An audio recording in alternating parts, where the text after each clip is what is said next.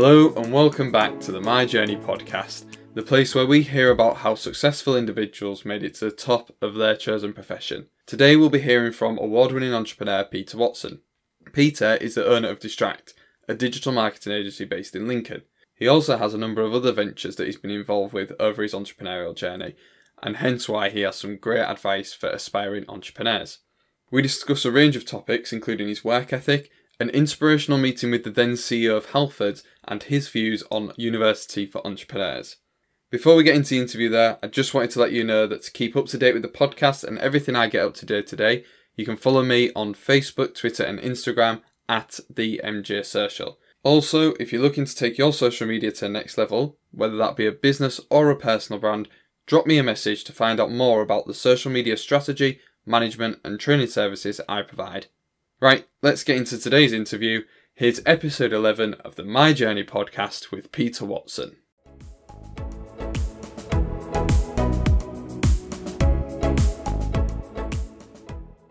So, welcome to the My Journey podcast, Pete. How are you today? Really good, thank you. Thanks for having me. That's good. So, what we're going to do is um, we're going to go right back to the beginning and we're going to work through your career to where you are today uh, and hopefully learn some things from you. So, education. What was school life like for you? Um, it was really good, and I'll tell you the reason it was really good. My dad has been a, was a teacher and a head teacher, so he Oh. always kind of instilled sort of like you go to school, you learn, you respect the teachers, you do a good job. Um, so I was always kind of respected teachers, always kind of loved the educational system. The bit that I didn't particularly like is I wasn't amazingly talented at school. Like I was uh, an average student, so I'd get like the C's and low C's, and if I was doing a B, I'd be doing amazingly well. You know, so I wasn't like uh, a massively intelligent lad, but like you know, in terms of the school system and respect, yeah, absolutely. My dad kind of made sure that if I was doing well, that was fine. But if I wasn't, he'd have a word with me. Do you know what I mean? So Yeah, yeah. And was business a passion at that age, or were you into sport? Um, so I love football uh, at that time. Love running. I still run a lot today. And um, the one thing I really want to do, especially when I got into secondary school and college, was be a pilot for the RAF. Is what my actual aim was. Uh, and I remember knowing I had to get two A levels to get into the kind of the Air Force pilot training program. Right, okay. So all I did was aim for these two two A levels, um, which later became an issue when um, I started out in the world of business and went to university because I realized I needed three A levels to get to university. All right. So I had to go back and um, study for another A level in my own time while working at Halfords and doing projects on the side. So yeah, so my, my kind of aim and ambition is always dotted around, but the moment that I fell on marketing and fell on business, it was kind of like there's no going back. This is what I love to do. yeah, I uh, fe- feel the same actually. absolutely, yeah. And obviously, you say you're interested in sport and stuff. I'm assuming you've learned quite a bit from that over the time. Is it like, or were you quite individualistic or more team sport? Um, so football was the thing I played mainly when I was younger. I played a lot um, at my my small uh, team called Royston Eagles, and then when I went to men's football, I think it was at 16. Um, I remember being the I'm a skinny lad, right? I'm a small skinny lad, so I was playing against these like butch 32 year old men um, who would just go through you, you know, if Yeah, you had yeah. any chance. Um, so I always knew I had to kind of stand up for myself and kind of like put myself further forward. And that's one of the things I learned when I was playing men's football at such a young age is that look, these guys are bigger bigger than you. Maybe they have got more experience than you, but if you try really hard and you don't hold back, that's the best chance you've got. And I think there's some elements of business you can take from that. You know, maybe you are just starting out, maybe you are up against the the big brand of all the resources and all the money. But if you try really hard, you work and you focus, you can always take it head on as well. And you said there about you had to go back and restudy for another A level. Was that um, at like an adult education kind of thing, or just back at school? So I, I can't remember the years and ages very well, but like I did um, at AS level, I did maths, history, electronics, and business. Uh, I failed electronics, I failed maths. Um, so when I went to my A levels, I, I continued with business and um, history, and then I had to take up another AS level, so I took up economics. Ah, right, Okay. So I came out of A levels with two A's, two A levels, and a AS level, and then I had to do an AS level to A level to get to university. so Right, then I had to study the the economics in my own time, Right. Okay. which is a ball ache because I genuinely can't sit still or focus. So it was really hard. You said you were working at Halfords at the time. Was that just literally to earn some money and? Yeah, or- so I so here's the thing. This is you know going back to kind of my upbringing. I um my dad worked really hard. My mum died when when I was seven, so my dad was the only kind of guy that was going to make any money. So he had my, me and my brother to bring up, and you know we didn't have loads of cash slo- sloshing about. So when I lived in Cambridge, so my friends are, you know, their parents are in a decent chunk. You know, they're getting cars paid and bought for them. Uh, I remember one of my friends bought a car, was scammed by the seller because it was a category D car, and his mum went and bought him another car. So we had two cars. So my friends were always quite well off, and um, again, it was always taught to me to go out and work and earn for your money. So while they were chilling and driving their nice cars around that cost six grand each, I was working at Halfords. And what I used to do was I would go to college and then in a two hour break, I'd work at Halfords and then I'd come back to college. And then when I finished at four, I'd work at Halfords till eight and then I'd come back. And my days were always very long. Um, and I just worked, worked, worked, worked. Bought this car for, I think it was two grand, insured it. And then I remember a year later, I parked it out the side the front of my house and someone drove into my car uh, when I wasn't there and dented the whole door and drove off and left a note. And I remember seeing it, thinking, oh, at least I left a note. And I rang up the number; it was a fake number, and I had to repair the door. So, like, it's always been a bit of a battle, to be honest with you. It's not been kind of plain sailing from the start. Um, but I truly believe that without those sort of small, you know, small issues along the way, it builds into a bigger person. I'm, I'm all for the, the adage of you know, any kick, any kind of knockback is always just teeing you up for a big comeback. So, you know, I've always been the idea of, you know, don't get too disheartened by when bad things happen to you because it's just preparing you for the next stage. Um, and that's been through the whole, my whole kind of career. But I, the thing that, just to go on this topic, one of the things that I love is that when you when you're like an average person, like an average at school, average in sport, average. When you're an average person, if you want to be great, you you have to learn at a very young age to work hard. So when you're when you're average at school and all your friends are getting B's and A's and you're getting C's, to get a B you've got to work hard. If you're average at football and all your mates are amazing and they're playing for local teams, to keep up with them you've got to work really hard. But that's amazing when it comes to business. Because if you're average at business and you work hard to keep up with everyone else, you win. Yeah. Right? And, and I think, you know, being average in everything else in my life actually is teeing me up to be what I believe is good at business. And that's because I've been able to bring what I've learned from those other establishments into this world where not many people are great. Yeah, yeah. Yeah. So uh, one thing that interested me, I, I looked on your LinkedIn. At the bottom, it said marketing assistant of Scout Me Out football trials. What was that all about? That sounds quite fun. So my dad um, was a teacher for a long time, and basically got stressed with it, and had right. to go off with stress for a bit. And in that period of time, he was like, "I need to get away from teaching. It's just too much right now." Um, they brought in a lot of curriculum changes, and it was ridiculous. And my dad used to go into failing schools and turn them around, and sometimes it would just be, you know, head against a brick wall. So he decided to set up a football agency uh, and be a football agent. The problem we had was that there was no players would go to a new guy who started a football agency. You know, like Wayne, no one. People want to go with Wayne Rooney's agent, not the guy that's just started out. Yeah, yeah. So I created this system that I believe was going to find the best talent, which was called Scout Me Out. And I said to him, if we can find the new talent, we don't have to look for the talent. So we created this business called Scout Me Out, which basically was a, a platform where you could apply to be to be qualified by an agency and scouts, and then put into a team. So you'd come along, you'd train, you'd qualify. We like, we like this guy. Do you want to sign up with us? They'd sign a contract, then we've got great talent. Yeah. So okay. the way of going around the issue of we can't find talent by going, you no one knows who you are. We'll help you.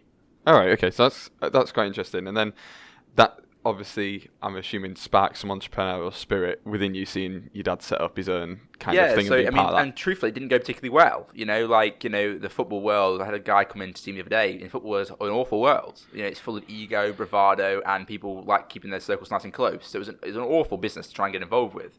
Uh, so it didn't go particularly well, but I learned so much from doing that, like so so much. And it, and it went into my other ventures like viral sport, which I never talk about, which is basically a YouTube channel which would show the latest talent within football.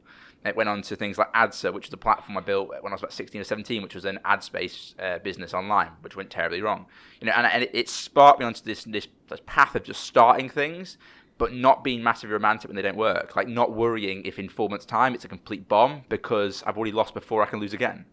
And very early on, I, I, I got this notion in my head that losing doesn't really matter anymore like losing doesn't matter. When you look at the statistics of what it takes to be a business person and an entrepreneur, the stats are pretty much black and white. That most businesses fail, but if you try enough, like, it's something like nine out of ten businesses fail. So in my head, I'm thinking, well, I'll just start ten businesses then. All right, yeah. Right, and and, and I think you know, as long as you don't take the losses personally and you move to the next one with the same enthusiasm and the same grit, the same determination, I'll lose nine times if I can win the tenth. Yeah. So eventually it did pay off because you started the Just Audio shop. Yeah, and that went really well. Which is like a typical um, e-commerce business in the fact that it was built on ad revenue and things like that as well. Um, but how did that fit in alongside everything else that you were doing? So um, at this point, I uh, this is actually a really cool story because I actually started just audio tips. No, it was just simple tips as a YouTube channel to try and make money through ad revenue. And the idea was everyone else out there is reviewing toys. Well, I'll just show you how to install your car radio. Um, and I was working at um, a retail brand at the time, and I realized that the only guides that people had was these guides on paper. It was like Honda Civic's come in, you know, this is how you remove the radio, and it was all on paper. I thought it was ridiculous. So uh, me and my mate went and just filmed removal of radios, and we put them online for free. And I realized that the ad revenue wasn't that great. So I was like, what's that? What's going on here? And then the largest cable manufacturer for parts once you install the radios got in touch and was like, or I got in touch with them. I can't remember how it started, and was like, we want you to do it for us. Um, but we won't pay you much. Um, but we'll give you access to products and stuff. And I was like, that's a bullshit deal. And I instantly realized that if this big brand is coming for me for endorsement, why I just make the brand myself? So I created Just Audio Shop, which basically was the sales arm of Just Simple Tips. The idea was 15,000 15, people every day are watching my videos. If I tell them what parts to buy and you can only buy it from my shop, boom, done. Um, I'm buying these products at let's say a quid, two quid each. I'm selling at 15 quid, 20 quid each. And when you get 15,000 a day, it doesn't take you know an expert to figure out that if you get a reasonable percentage conversion rate, you're onto an absolute winner. And that one business funded all my other businesses. Like the I'm doing this before at university, uh, probably like 17, 18 maybe. This is now paying me through university. Like this business, in terms of giving me opportunity, was the one. You know, it wasn't making a huge amount, probably making me a, a, just about a living if I wanted it to. But when you're making a couple of grand a month, you don't have to. You can take punts. You can put a, a grand into that. You can put five hundred quid into this. You can try this next thing. You can do this. You can sample. It took away any risk factor. So when I'm at university, my first year, I'm quickly known as the business person on campus, right? Because I'm just getting involved with everything. Like anyone who's starting a business, I'm meeting them. I'm the president of the business society. Like I'm meeting everyone who's involved with business because I know that if I can make myself the business person on campus, any business opportunity will come to me. Yeah. So, you know, Brad, my business partner now, met me at university. He was my freelancer I used for all my products at university. And I needed a brand doing, Brad would do it. I needed a website doing, Brad would do it. Everything that, that was creative or development related, Brad would do it for me. So essentially, that just rolled into what we're doing now. And we went through loads of little projects together. I had dating apps, I had um, discount apps, I had them all going out. But the reality is, everything rolled in to what is Distract today. And obviously, you said there you had a successful business that was kind of paying your way through university. Um, and I believe you're quite passionate about this, but why did you choose to go to university? There's quite a lot of people who would have gone, oh, I've got something here. I'm not carrying on with education. I'm going to go. Well, when I was at, um, I always had this business drive from about 16, 17, 18. But the truth is, I always, I never really thought I could do it. Like it sounds, this sounds weird from the rara man I am today, but I never really thought it was going to be possible. I always thought that it'd always be just about getting by, just about making it. So I always had this idea that I wanted to go into marketing because I love marketing, uh, and I, I did some, some um, work at Halfords head office. That's a different story in itself. So I got a meeting, but I got a meeting with the CEO of Halfords, Matt Davies, and he looked at me dead in the eyes and said, "I think you know." you've got a chance here, basically, in nice words. Um, just go do it. And that wasn't like the inspiration, but it was kind of weird to hear someone who's literally he was, a CEO of Tesco not so long ago, like this crazy guy saying, "Look, just go go do it." And I just kept trying other things, kept trying other things, and then it kind of just. I would say I'm a fluke of an entrepreneur. I'm a guy that's just tried really hard a lot of times, and one of them's worked. Um, I don't know if I answered your question, but like I kind of went to university because I thought it was the next step. My friends had gone two years before. I was just hustling for those two years. Um, I just tried a lot and one worked. But it, you, are right when I say I'm passionate about this because I really am. 90% of entrepreneurs will say university is a waste of time. I say university for entrepreneurs is a good thing because it gives you three years to fail and try to potentially win. Um, that being said, I was at university last week and I said, that the curriculum is crap. What you learn in marketing is awful. These guys have no idea what they're teaching to a degree. But the three years you have to lose is a huge deal. Yeah, because while you're there, if you fail, it's not as big yeah, an issue. Can, if you you can lose for two and two years and ten months, but if you win for the final two months, you win. Yeah. And that has been the headline of my whole entrepreneur journey so far: is that you can lose every single day, but on the seventh day, if you win, you've won. We we live in such a small minute game where small things can make a huge difference. You know, right now I've got um, I'm launching an artificial grass business called Wayburn. Right? Will it work? Don't know. I'm hoping so, but I'll tell you now. I've been so vocal with, with us creating this brand. If it doesn't work, I'll openly look into a camera. I'll stand on a stage, speak to people, and say, "Didn't work," because I have no disrespect for myself when I lose. I have respect for myself for trying. And that's the big difference, I suppose. That's a really good message to get across to young people who wanting to get into enterprise because I think there is a lot of pressure on people that you have to succeed, and if you don't, there's um, a lot of people looking at you, waiting to take that dig and say, "Why didn't it work?" You know that kind of thing. All, all we ever see on TV, on stages, uh, on YouTube, is the guy that's doing a great job. All we ever see is the success. No one's ever standing there and going, "I've had a shit year. It's been awful." I've lost this much money. I need that to close the thing down. It's been awful. No one does that. That's the reason I hired Sam. Sam is a full time cameraman just for my content. And he, and he puts out two vlogs every single week showing the journey. We have a, we have a, a vlog called uh, Inside the Journey. It's literally a vlog that just shows the journey. It shows the projects, it shows the staff leaving, it shows staff joining us, it shows client wins, client losses, the whole lot. I believe so much in this that the journey is a long path. Like it's, a, you know, your podcast is all about this. It's a long, long path, ups and downs. And if we only show the ups, we won't inspire the people that get the losses. And it's very important that people who have the opportunity can show there are losses as well on this journey. Yeah, definitely. So then we come on to the main part of probably what you're, we're here, why we're here today, which is distract. How did that come about? You mentioned it came through a business partner that you've met at university, but how did that conversation start? So I have another business called Remsop. Um, it's basically my. Uh, I've said I'm going to buy a house with cash through that business through doing side projects throughout my whole life. Um, a lot of the profit I took out and put into Bitcoin, which is where I'm going to think I'm going to have to get the house from in cash. But the point is, I was doing this thing called Remsop, loads of little side businesses, all going through this company, and I met uh, Tom, who works for us now. He's also at university with us, and he was doing some work at another marketing agency. And I was like, how do fees work for marketing agencies? And he was like, oh, it's like a grand a month, and we'll do the email and their SEO. And I was like, for a grand a month? He's like, yeah. I was like, nah. Uh, two days later, three days later, I built a website called Remsop Media, and I launched the social media advertising side of, of the of the business, Remsop Media. Um, then I thought that name is a bit too corporate. I'm not a corporate guy, so uh, Brad, who's now a business partner, was doing some freelance work for an agency called Cheeky Imp, and it was just him and him and another mate just doing some design work. And I said to him, "I like the name Cheeky Imp. Can I buy it?" And he was like, "I don't think the guy's going to sell it, Pete." I was like, "Fine." I was like, "How about Chatty Imp?" He "Yeah, that sounds good." So I bought the logo off this guy for fifty quid, uh, called it Chatty Imp, and I was paying Brad, you know, fucking ten pound an hour or whatever it was, five pound an hour, nothing really to do work. And I'd get a client in, and be like, I need a logo, I need a website. I'd be like, Brad, can you do it for me? And I literally would get the work in, pay Brad to do it, make the margin. And it went and went and went. And then I got a few big clients paying us monthly. Um, and Brad knew the power he was in, right? This was this was the workhorse, right? And he came in and he sat down. We had this little tiny little meeting room, and uh, this tiny little office, which is about a third the size of this room we're in. And he just said, "Pete, I want equity."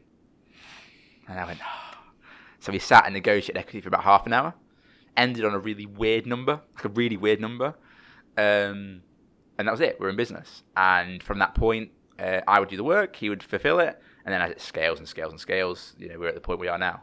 That's funny because I think it, the ability of him to tell that he had he all knew the it. cards, But yeah. he always had the cards from the first year of uni when I met him. I met him literally on, you know, when you go to university, I don't know if anyone knows, but you go on university and you like meet people in groups. He was one of the first people I met in that Facebook group. That's because we're on the same course. So like I knew him before I even walked into the university, and then we spent the whole three years, you know, just doing work together. And then here we are today. We're still doing our thing. And just probably going off on a bit of a tangent here, but is it just down to personalities, or is there something else where actually you're seem to be more of a face of the business and he's in the background almost? Me and Brad are complete opposites. Like uh, he's an extrovert, uh, so he, he's an introvert. I'm an extrovert.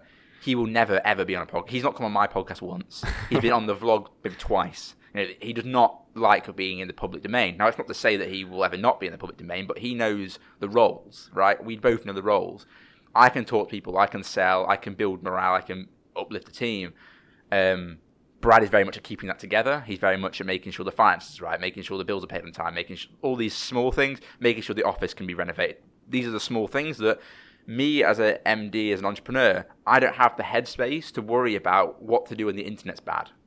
Right. Okay. I just don't have the headspace for that right right now. Like I don't, I can't even think about how to solve that. Whereas he'll have, he'll know how to do it. He'll know how to solve it, and it'll be turned around in two weeks. Like that's it. Whereas I don't have the headspace for that. So we're very, very different people.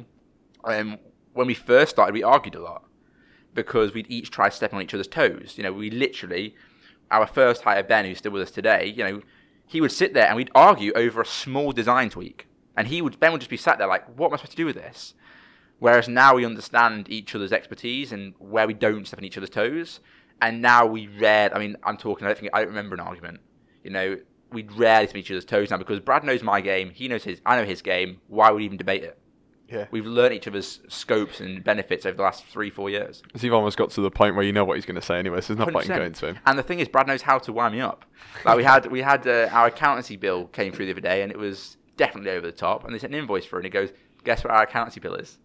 And I said, "Number isn't higher, higher." And I was raging at the end of it, and he knew, he knew how to wind me up. And that's, yeah, that's we know each other now, inside and out. That's really good because a lot of people think that to be an entrepreneur or to get into business, you have to do it on your own. But actually, to find a partner that works with you is probably gold dust, really. I um, met with a guy called Simon Penson from Zazzle Media, who's an amazing entrepreneur. He sold for about I think 20 million or something. And um, he said when he sold his business, he went and had a glass of wine with his wife. And he didn't say he was sad, but I felt it.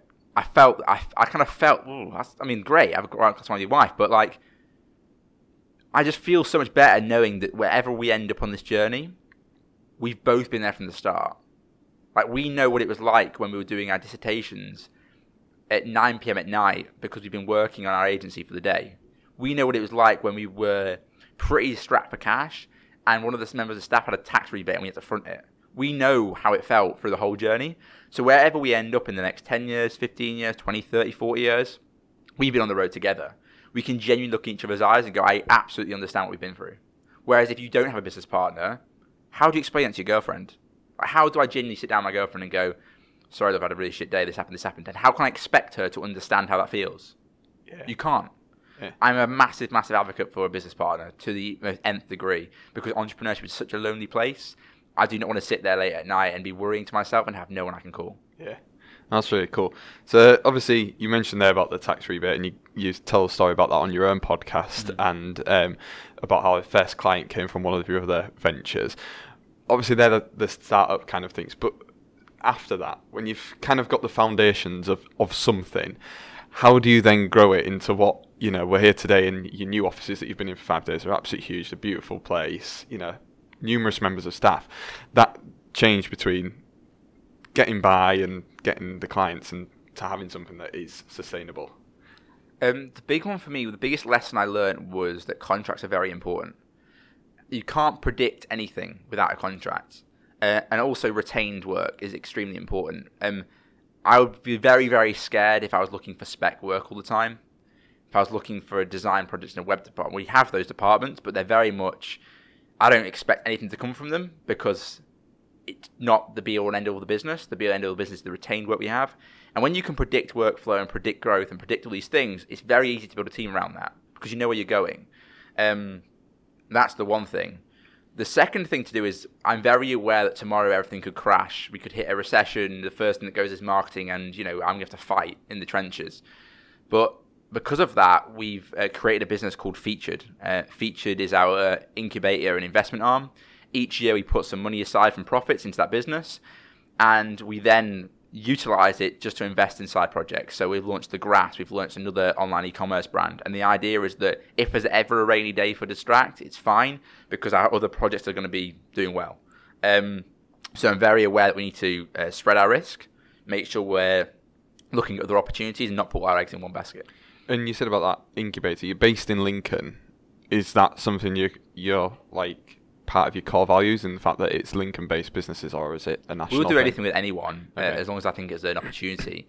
Um, there, the way that I see us as a business duo is that we're all good for helping people out and you know supporting people. But at the end of the, the day, when it comes to entrepreneurship and business, you have the the numbers have to stack.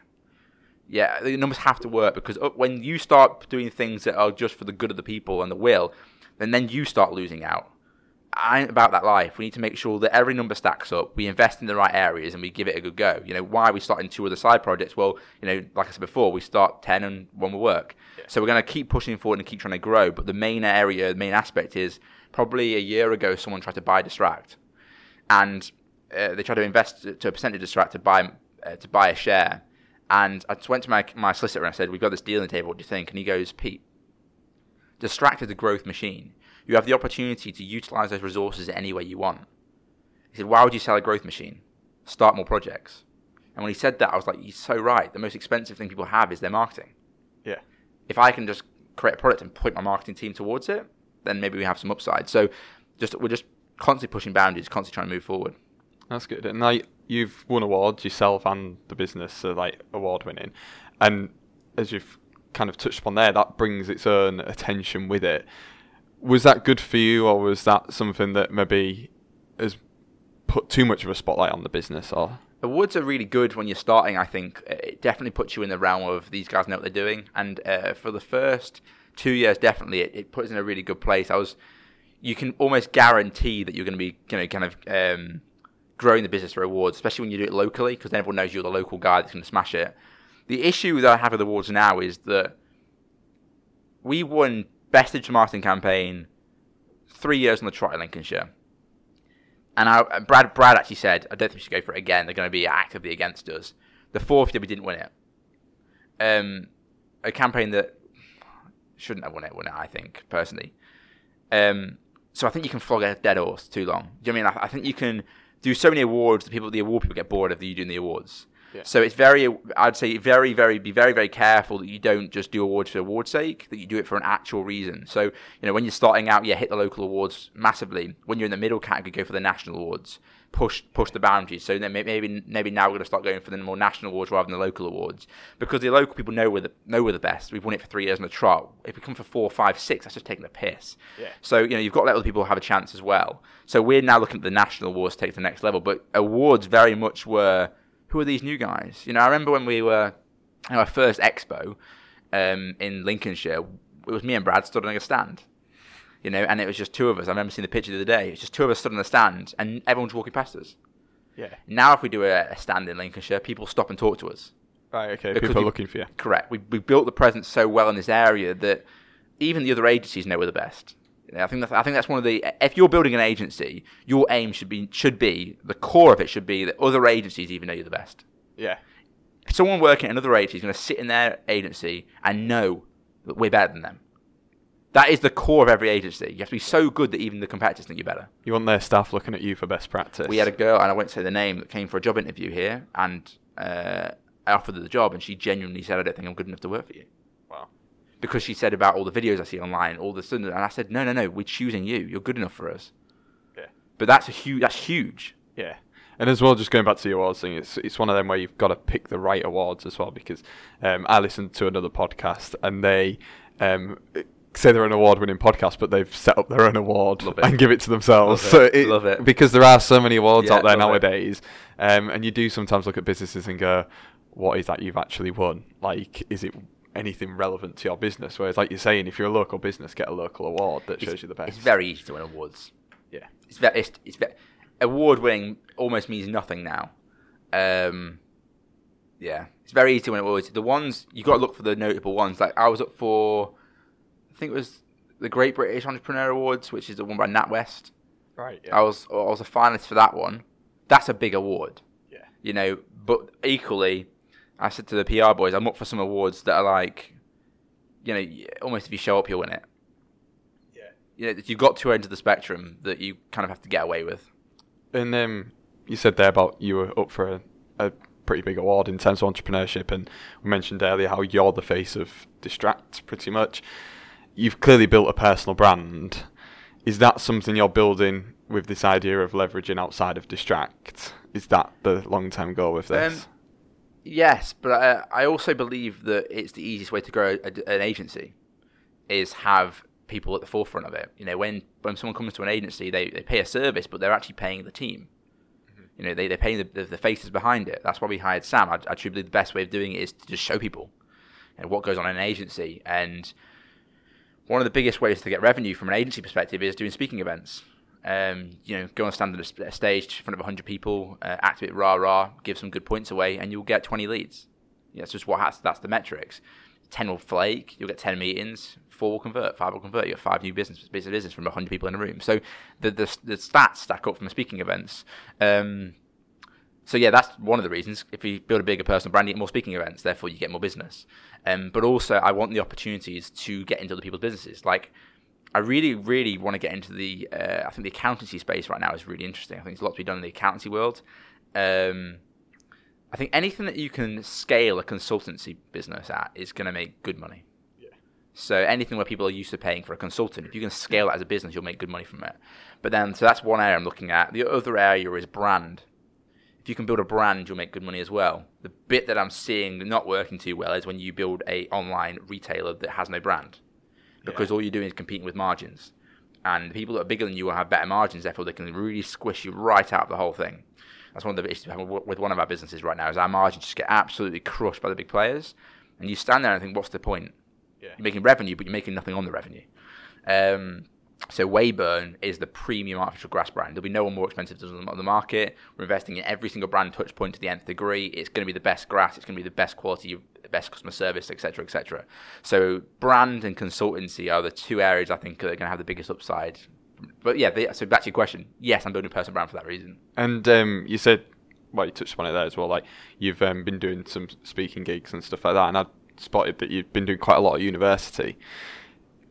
And you've made some quite controversial points. I noticed recently you're doing like that recruitment thing with trying to get people to rip up the CVs pretty much. What are you finding now going back to the universities and doing speaking gigs? As someone who's been through the university system, has been an entrepreneur, employs people, what are the key takeaways for people at that level that they should be thinking about? No matter, like, even if it's not business, if they just want to go into a manufacturing job yeah, or whatever. Fine the biggest issue that uh, university students have right now is they're all entitled. So they'll go to university, they'll do their three years, and they'll come out and expect a job. Like genuinely is the issue. Um, they just expect a job. They think, oh, I'm in 50 grand of debt. I've done my university degree. Now I deserve a job, and it's just wrong. Yeah, they're all coming out marketing. They're all coming out with average qualifications. They're sat next to I know 10,000 people across the UK, maybe more, that are doing the same course. None of them can run, broadly speaking, anything other than the theory. So they're coming out with no actual practical ability, with all the bravado that they deserve a job, and they're expecting to work into their dream, walk into their dream job on a stupid salary. It's mind blowing. Um, if I was a student right now, I'd be literally out there trying to find a weird niche that I can dominate. You know, I've said at a talk the other day, TikTok, just dominate TikTok, learn everything just about TikTok, and then walk into an agency. You'll be given a job tomorrow because no one knows that stuff yet. So I would. It's very much an entitlement game. Um, that's the first one. The second one is the CV thing. Absolutely right. I said last week about CV. I was on a panel and this guy was like, "Oh, just send a CV. You'll be surprised who says yes." And I was like, "Bullshit. That's the worst advice I've ever heard." We have thousands of CVs that come through here, and do you know how many I read? Zero. Yeah. I go on there when I need a job, or Brad goes on there when he needs a job, and he'll log in and he'll go yes, no, yes, no, yes, no, yes, no, yes, no, and left for twenty. Then he'll look at twenty it's CVs are the worst way to get a job. You've got to get in front of the person you want. So I said this at a talk, and I received two direct mails straight straight after. One of them, which was a massive box with three helium balloons. Bottom of the box was a shredded up CV, because obviously I hate CVs. And then it had a USB saying, "Can I have a coffee?" Yes, he can. Yeah. Yes, he can. He's coming in on Friday. That's brilliant. That is great. And I think as well, um, from my experience coming out the other side of university, that actually the, the title graduate can actually hamper some people. So like this idea of graduate is basically another word for entry level. And if you have done the work and you have got experience and stuff like that, you actually end up taking a backward step mm. in terms to be a graduate is a backward step because you've already got experience. And I think the recruitment world will shift, especially as people talk more about zero hour contracts and stuff like that. And people have more more than one job. Um, but yeah, I definitely agree with what you're saying about being a specialist as well in a in a niche area because it just sets you apart from so many people. It's like on my course, I think I had like 200 people on a business course. That's a one university, it's one nuts. cohort. Like it's crazy. Mm. And then also just on the speaking side, how how did you get to a point like where people were like, "Come and do this, come and speak for us"? So everyone forgets. So this is that's the point of why we, why Sam films everything. People just expect you to walk out one day and have ten thousand people standing there clapping and cheering your name, right? I haven't got that far yet, but that's what everyone expects. They'll see that Gary Vee rah rahing on stage and like, "Oh my god, that's what I need to do." Uh, first speaking event was thirteen people. Um, it was I didn't really know what I was doing. It was apparently it was a good talk, and then you get the next one, the next one, the next one. I did a talk maybe two months ago with five people in a room. Five people. Do you, does anyone understand when you're doing a talk and there's five people sat there, how demoralising? That's harder than doing a thousand. Yeah.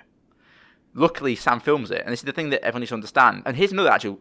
If you believe, listen to this podcast, you want to do a, um, speaking event, hire out a theatre, put a camera at the back of the room, put three balloons in the audience, and do a talk. Film it and put it online. People now think you're a speaker. Yeah.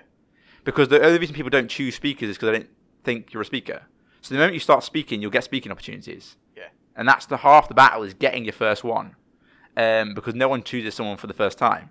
It's quite interesting because we had um, a guy called Paul McGee on the um, podcast, who's also known as the sumo guy, and uh, he's an international speaker now. Um, he was out in Australia recently and stuff like that. And his first speaking gig was um, a five-minute slot at a local youth club, and it actually got cut down to thirty seconds.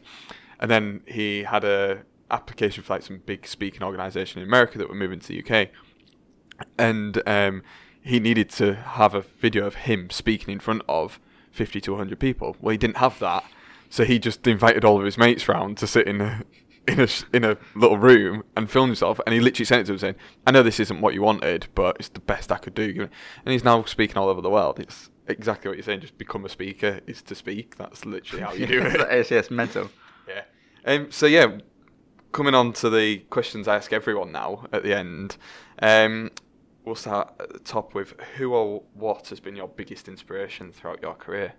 Um, I think it's been my dad, to be honest, because he went from literally, you know, my mum was really ill from my age of about four to seven, uh, and he had to deal with all that, to then literally being like, yeah, you've got two kids, you've got to bring up by yourself now, uh, one that's five, and my brother, he had to bring up from basically zero. So, like, to, to, to go from there to where he got to, through nothing but just hard work is absolutely incredible to look at. And it's taught me that, you know, you've got to work hard. You know, we have a like a saying in our family chat when everything's going shit, just like, you know, we're a Watson, like you get on with it. Like you put your head down, you just you just grind it out. And I think that's honestly been one of the biggest things is that, you know, I truly at this point we will have issues and I just I, I I don't know what will break me because I just feel like we're so mentally I'm feel so mentally like on game that it's gonna have to be something quite big to, to, to break the flow we're going at. We just we're just good at working hard. That's brilliant. And what is the biggest learning from your career? I think I could probably guess. Well, I don't know what you're gonna say. I was going to say about the failing. yeah, I was gonna say that. Yeah, like just just don't worry about what people think. You know, there's the I don't know if I've said this, if you've seen this before, but when I think I was about 16, maybe slightly younger, and I was just I felt like I was a bit beaten up, you know, in terms of just I don't know, just didn't feel great. I was doing my teeth in the mirror. I decided to stop caring what other people thought. And just at that one point, honestly, I, I've I've said this a few times. Like at that one point, I just decided not to care what people thought about me, That was it. and that was it. And then you know, when you lose, who cares? Because I don't care what people think. yeah. When you win, great. Do you know I mean like it doesn't matter anymore? Like once you once you remove the element of people caring about you care what people think, you can actually do amazing stuff because ninety percent of what people do in society is because of what people think about them. You know, why do you wear the clothes you wear? Yeah. Like, why did you start a podcast? I don't know. These are all things like you have. Everything has a reason, and most of it comes down to the underlying meaning of what people think. Why do I wear a black tee, black trousers, and black shoes every single day? It's because it's easy. I don't really care what people think. I'll wear the same outfit every single day because it's just like it's a, one less decision. I thought it was for editing purposes. genuinely, genuinely, the reason I wear black every single day is because I honestly don't want to have a decision in the morning, I don't really care what people think about it. Black all day. I have ten black. I think I, well, last count, it's ten black tees. I think it's five black trousers and two pairs of shoes. That's it. Done. And it's as we mentioned earlier, it's about that not being afraid to fail in front of people. Because if you can get past that, you'll do fine Mm. because it's like you said. Like if if there's ten businesses that one's going to succeed, nine are going to fail. The first one could be the success, but if it's not, you've got to get through nine failures. Mm. And if you care too much about what other people think, You'll lose harder than Yeah. before. yeah, And my, my, my mates took the piss out of me. Honestly, took the. You know, I had financial targets that I wanted to hit at certain ages, or little things I wanted to do at certain ages. One was 27, and they jokingly said to me, "Oh, how's the target?" I said, "Done it, mate." And they're, "Oh no, you haven't." I was like, "Yeah, I have." So like they have all they're lovely guys. Don't get me wrong, but they're just not from the same mindset. Like you know, everyone has their fri friends from like when they're 12 that grow up with each other, and you know that's another thing, actually. I don't know how long I got this podcast, but there's another thing. I had some good mates when between I was age of, well, f- let's say secondary school to year, uh, secondary school to college, and they did something that wasn't quite, didn't sit right with me, and I instantly just sacked it off. I'm not joking. I had uh, four or five people. They did one thing that I wasn't really cool with, and I just went, "I'm sorry, boys." And I just got a whole new set of friends straight away. I, I just didn't sit around for it. Like, just I didn't wasn't about that. So I just moved on. And these mates I've got now, they take the piss at me all the time. But I, it's banter. I get on with it. yeah. Well, I do some talks at schools, and like you talk about where do you want to be and stuff like that, and like the biggest thing holding all of them back, like without a shadow of doubt, is what other people think. Like you've got some people who are really interested in some really fascinating topics, and they do loads for themselves within that area. And I'm like, well, why are you telling people about this? Like, Mm. oh, so and so say this about me, and it it is hard when you're in that situation if you do think that way. But yeah, But it's getting Getting worse for younger Geno because of the Instagram world and TikTok world and all the sort of stuff that's coming through. They're even more scrutinized. You know, there's literal stats of people deleting pictures because they don't get enough likes on Instagram because they're going to be picked on at school for it. It's mental. It's crazy. Um, so just slightly on that topic of um, building a brand. How long have you been going on this podcast for now? We've now? got just under forty-five minutes. Okay, fine. Yeah, so just I just realised the clocks went back, didn't they? yeah, yeah, yeah. um, what's one one tip for success and building your personal brand? uh, success, just do it. Just start. I mean, I remember um, going to house parties and people be like, "Oh, I'm doing this new cool project, Pete." I'd be like, "Oh, cool. When's it launching? Oh, just just building it right now." A year later, you go, "How's that project going on?" Oh, yeah, still still building it, mate. If you don't start, you will never you will never start. That's the point. Like you'll never finish if you don't start. So there's a lot of people I call them house party entrepreneurs, the ones that just go to house parties and rah rah themselves in front of everyone. And a mate of mine, Sean Spooner, said on his uh, podcast or video the other day, he said, when you say something like I'm doing this, people go, "Oh, well done, that sounds really cool," and you get a dopamine hit on it. It's like you're already getting the hit before you've done it. Yeah. So people like staying in this this place where they're doing things just to get the dopamine. They'll, ne- they'll never lose it because they've never done it. Do you see what I'm saying? So uh, just start. And what was the other question again? Sorry. It was with regards to building a personal brand. Same principle. Yeah, you know, I spoke. I said about a year before I hired Sam that I wanted to hire a full time cameraman. Yeah. but you know, didn't get wasn't the right time, wasn't the right time. James Sinclair walked through with um, with Mike, and I was like, well, he started. The next day, I rang Sam. Said, "Do you want a job?" He said, "Yeah." And then the last question to round it off on a nice positive note is like, what is the best moment in your career to date? Uh, probably walking into this office, Just last week. probably because you get so much shit. Um, I won't be. No one will understand this in this podcast, but the room we're in now, honestly, our first office was smaller than this room. Yeah. you know, it's probably a third of the size of this room. I had four people in it. You probably had one person there, two people here, one person here. You had four people in, in like this size.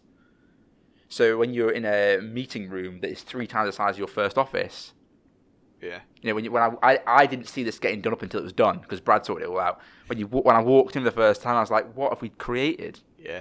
My tax guy, tax advisor came in the other day, and he goes, "Wow, Pete," because he knew, he knows where we started Yeah. and and people will see things or listen to things and go, oh, he's done he's done all right for himself, or oh, he's done it. Everyone starts somewhere. You know, I remember sitting in Caffè Nero, like, and basically paying for the rent by drinking coffee so I could sit there longer. I remember where I couldn't tell people, I had to meet, meet people in Caffè Nero because I didn't have an office. remember it all. And then you know, now, like, you know, it's just mental. Yeah. So that I would say probably last week was probably one of the biggest. But each point you go through a stage, each point has its own win. You know, so you've always got to win at every point. You know, I can tell you actually, probably one of the biggest highlights was probably paying my first salary. Yeah. Do you know what I mean? Because like I wasn't paying myself at one point, and I was paying all the staff. Luckily, university was getting me through it, right? But I remember when I, I remember when we left university, we had one more bit of money coming from the university to live on, and after that, I had to fend for myself. And I looked at the bank balance, but we have to work bloody hard this month. And at the end of the month, we took my first salary. Yeah. You know, that's mad. It is taking that time out to look back at them things because mm. I, I work in a space that's full of freelancers and like no one ever takes that time out to pat themselves on the back and look at it. Like I did my one year of freelancing, my celebration was actually at uh, 15 months because I've just kept putting it off Yeah. and putting it off, and that's the kind of thing is where actually just take them moments and say, look at where we are, is really valuable when you're in the world of business. I would say. Mm. But yeah, thank you very much for being on the podcast. One last thing, if people want to find out more about you, how can they find you on social media? Um, P Watto on Instagram, P W A T T O, uh, PJ Watto on Twitter. And what do you want to promote, Sam? YouTube. Search my name on YouTube, Peter Watson, and there's literally loads of content. Yeah. Brilliant. Thank, you very much. Thanks, guys. Cheers.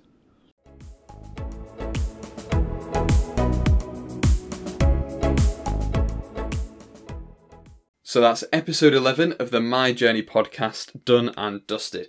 A big thank you to Peter and his team for having me down at Distract. I have to say, I did get a bit of office envy when I was down there. It's a really nice space. If you've enjoyed the interview, do go and check out Peter and the team on social media because they're producing some fantastic content, especially for aspiring entrepreneurs. If you have any feedback for me on the My Journey podcast, maybe you've got ideas for future guests, make sure to drop me a message on social media. You can find me at the MJ Social on Facebook, Twitter, and Instagram. Also, if you could follow the podcast on whichever platform you're listening to this on and leave a review, that would be absolutely fantastic. Until next time, thanks for listening.